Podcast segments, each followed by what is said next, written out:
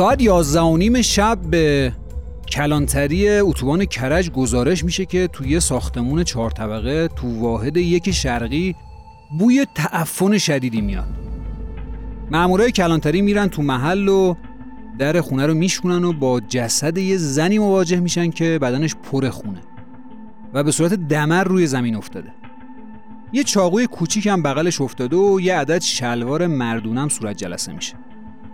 هویت مقتوله که شناسایی میشه زنیه به نام پریسا. سلام. من سید محمد صادقی وکیل دعاوی کیفری هستم. مرداد 1402 و شما دارید قسمت 28 پادکست دادپویان رو میشنوید. اخباری که از داعش همیشه میشنیدیم سربریدن و مسله کردن بود و شاید باورتون نشه. تو همین شهر و کشوری که زندگی می‌کنیم یه عصبانیت بیجا می‌تونه هر کدوم از ما رو تبدیل به یه داعشی کنه که به راحتی سر کوچکترین مسائل سر همو ببریم. حالم بد میشه واقعا وقتی می‌بینم سر مسائل مالی یا خونوادگی جون یه آدم تلف میشه. شاید تجربه نکرده باشید. البته حتما تجربه نکردید دیدن جسد جوون پر از خون یه آدم که سر از تنش جدا شده و خون لخته شده تمام بدنشو گرفته. اینجا قسمت بد ماجرا نیست. قسمت بد ماجرا به نظر من جاییه که می‌فهمی برای دوزار پول یا یه درگیری ساده خونوادگی این اتفاق افتاده. وارد داستان این قسمت که بشیم تلخی این موضوع رو بیشتر درک می‌کنید. وقتی از همسایه ها سوال میشه میگن که چهار روز قبل ما صدای کمک از این خونه شنیدیم. ولی متوجه موضوع نشدیم. از مریم که یکی از همسایه هاست تحقیق میشه و میگه که چند روز قبل من پریسا رو تو حیات خونه دیدم. ظاهرا با شوهرش مشکل داشته. با هم بحث کرده بودن. محمد رضایی که دیگه از همسایه ها میگه که روز پنجشنبه بود ساعت هشت و نیم صبح. یه صدایی من از خونه شنیدم. صدای یه خانوم بود. کمک می‌خواست. سه سال من اینجا زندگی می‌کنم. می‌دونم اینا با هم اختلاف دارن. حسین یکی دیگه از شاهدای پرونده میگه که این زن و شوهر با هم اختلافای زیادی داشتن. من همسایه اینام و بچم تو مدرسه ایناست. می‌دونم اختلافات زیاد بود بینشون. تا اینکه ما یه بوی عجیبی از این خونه شنیدیم. یه بوی تعفنی بود. شک کردیم. از بچهش هم خبری نبود. واسه همین ما زنگ زدیم به پلیس 110 و گفتیم که احتمالا یه اتفاقایی افتاده. چیزی که من می‌دونم اینه که آقای این خونه با برادر همسرش خیلی درگیری زیاد داشتن نمی‌دونم اختلافای زیادی بود. صداشون میومد مثل که حالا پول داده بود که بره ژاپن برادر زنش و اونم سرش کلا گذاشته بود. و آقای این خونه میگفتش که من مجبورم برای مردم کار کنم و از این صحبت ها اختلاف سر یه چنین چیزی بودش. بین خودشون هم اختلاف زیاد بود. یکی دیگه از شاهدای پرونده یه نفر به نام جعفر که میگه منم صدای داد و بیداد زیاد شنیدم. و حتی دوبارم صدا کرد و گفتش که کمک کنید به من منو داره می‌کشه. ولی چون صداهای دیگه هم این وسط بود ما خیلی متوجه نشدیم. گفتیم یه دعوای خانوادگیه. تا اینکه چند روز دیدیم که هیچ خبری از این خانواده نیست. بعدم که بوی تعفنی اومد توی این خونه و شک کردیم و گفتیم که موضوع رو اطلاع بدیم. میگه من خیلی اینجا ساکن نیستم ولی می‌دونم که این خانم یه شخصیت خوبی داشت آدم با شخصیت و با وقاری بود. اون روز هم صدای کمک کمک اومد بعدم یه صدایی مثل افتادن سینی سنگین روی زمین به گوشمون رسید و یا اینکه یه چیزی خورد به دیوار. نمی‌دونم چی بود. گفتیم احتمالاً درگیری خانوادگیه. بعد از تحقیقاتی که کلانتری توی محل انجام میده بازپرس میاد برای تحقیقات محلی. توی صورت جلسه بازپرسی نوشته شده که جسد یه زنی روی زمین افتاده و شلوار مشکی مردونه و دو تا جوراب مردونه که پر از خونه کنار جسد دیده میشه. آثار درگیری شدیدی به نظر توی خونه نمیاد. گزارش معاینه جسدم میگه به خاطر فساد نعشی شدیدی که اتفاق افتاده آثار ضرب و جرح خیلی به چشم نمیاد چون گفتیم دیگه چند روز از این ماجرا گویا گذشته که بوی تعفن میاد و مردم می‌فهمن و جسدم وقتی چند روز ازش بگذره دچار فساد نعشی میشه باد می‌کنه و یه سری اتفاقات میفته و باعث میشه که خیلی نشه اون رو به شفافی اعلام کرد که چه اتفاقی افتاده ولی اون چیه تو گزارش پزشکی قانونیه میگه توی گردنش دو تا محل بریدگی از سمت راست به سمت چپ و عناصر حیاتی گردنش بریده شده. به زبون ساده یعنی سرش بیخ تا بیخ بریده شده. دو تا بریدگی هم تو قفسه سینه و توی پهلو و پاشم چند تا آثار ضرب و جرح به نظر میاد. احتمالی یه ذره گزارش. پدر پریسا شکایت رو مطرح می‌کنه و اولین ادعایی که می‌کنه میگه قاتل دومادمه و ازش شکایت دارم. تحقیقات خیلی وسیع انجام میشه و وقتی می‌بینن که شوهر پریسا و بچهشون چند روز ازشون خبری نیست اون رو به عنوان متهم تشخیص میدن و دستور بازداشتش رو صادر می‌کنن. حالا اونور بریم سراغ شوهر پریسا یعنی ناصر. برادر ناصر تعریف می‌کنه میگه بعید این ماجرا ربطی به ناصر داشته باشه.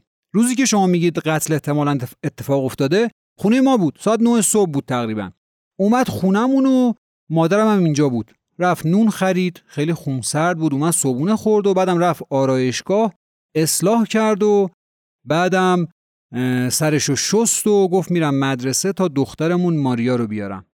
تقریبا یازده و نیم صبح بود که رفت مدرسه ماریا و بچه رو برداشت. مدرسه هم بهش گفته بودن که درس داره و اینا ولی ناصر بچه رو به زور از مدرسه اوورده بود بیرون و اومد سمت خونه ما. ماریا رو گذاشت تو خونه ما و بعدم رفت سمت خونهشون و بعدم خیلی سریع برگشت. یه سری وسایل می‌خواست. اطلاعی که داریم اینه که بعدش پاشد رفت سمت قصر شیرین و کربلا. چند روزی ما ازش خبری نداریم نمی‌دونیم چی شده. چیزی که به نظر می‌رسه اینه که ناصر ارتباطی به قتل نداره و روز حادثه هم احتمالا خونه نبوده. یا حداقل ساعت قتل مشخص نیست چون گفتیم دیگه چند روز بعد جسد پیدا شده و ساعت دقیق قتل معلوم نیستش. تا اینکه دایی ناصر حرفایی می‌زنه که قفل ماجرا باز میشه.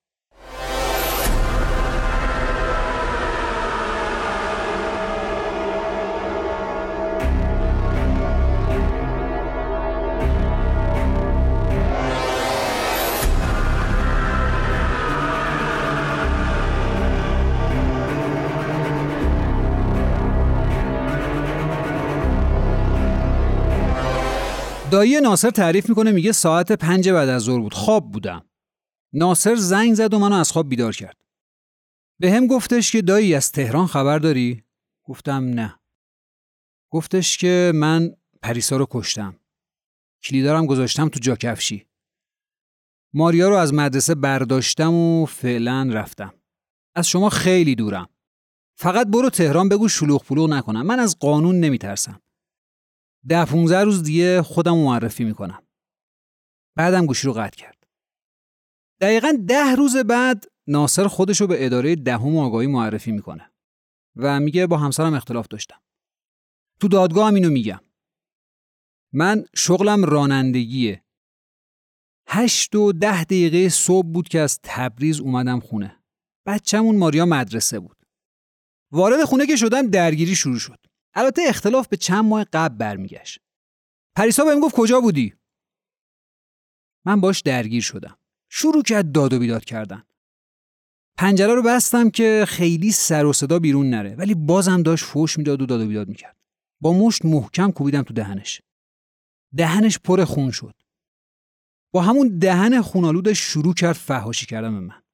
چاقو رو روی اوپن برداشتم هنوز پریسا روی زمین افتاده بود. چاقو رو که دید بلند شد. گفتم یه کلمه دیگه حرف بزنی می‌زنم. گفت تو مرد نیستی جرأت نداری بزنی. لعنت به پدر هر کی نزنه. چاقو رو محکم کوبیدم توی پهلو. شروع کرد جیغ زدن. داد می‌زد می‌گفت کمک. دهنش رو گرفتم. چاقو رو کردم تو گلوش. شروع کرد دست و پا زدن. چاقو رو از تو گردنش در آوردم و کردم توی پاش. صداش قطع نمی‌شد.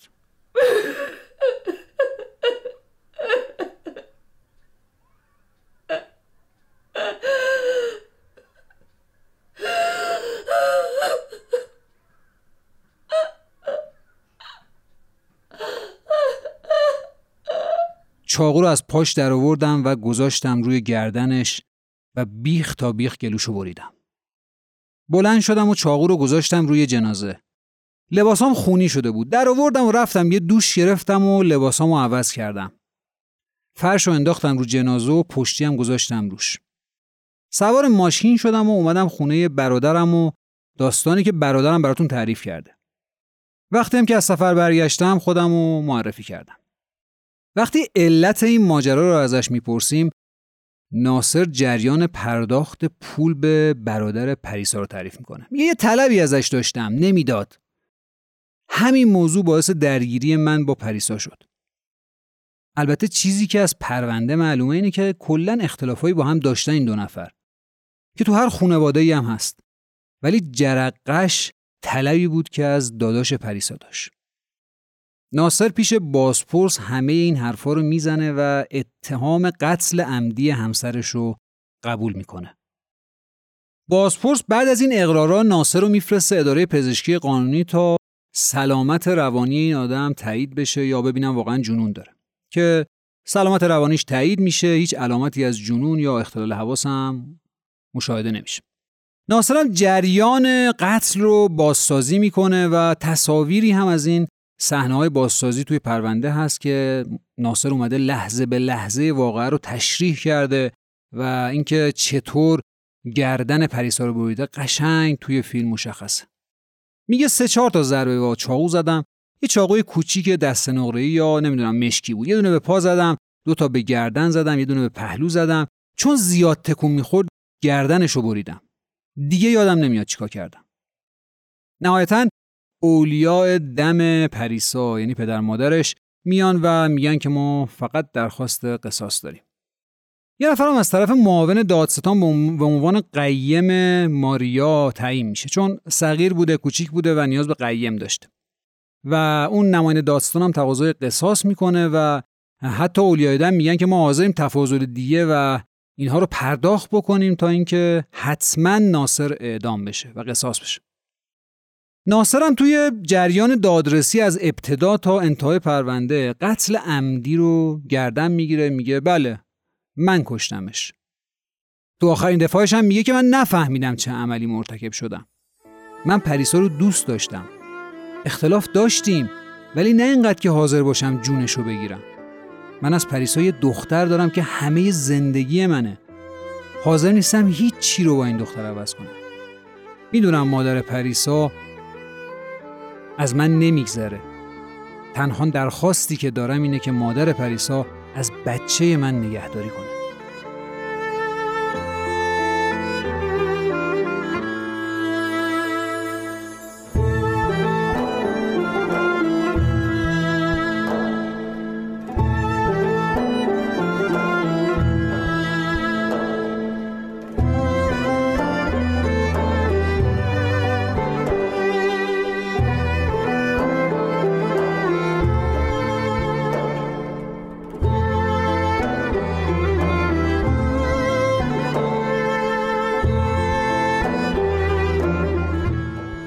جلسات دادگاه که تموم میشه هیچ ابهامی تو پرونده نیست.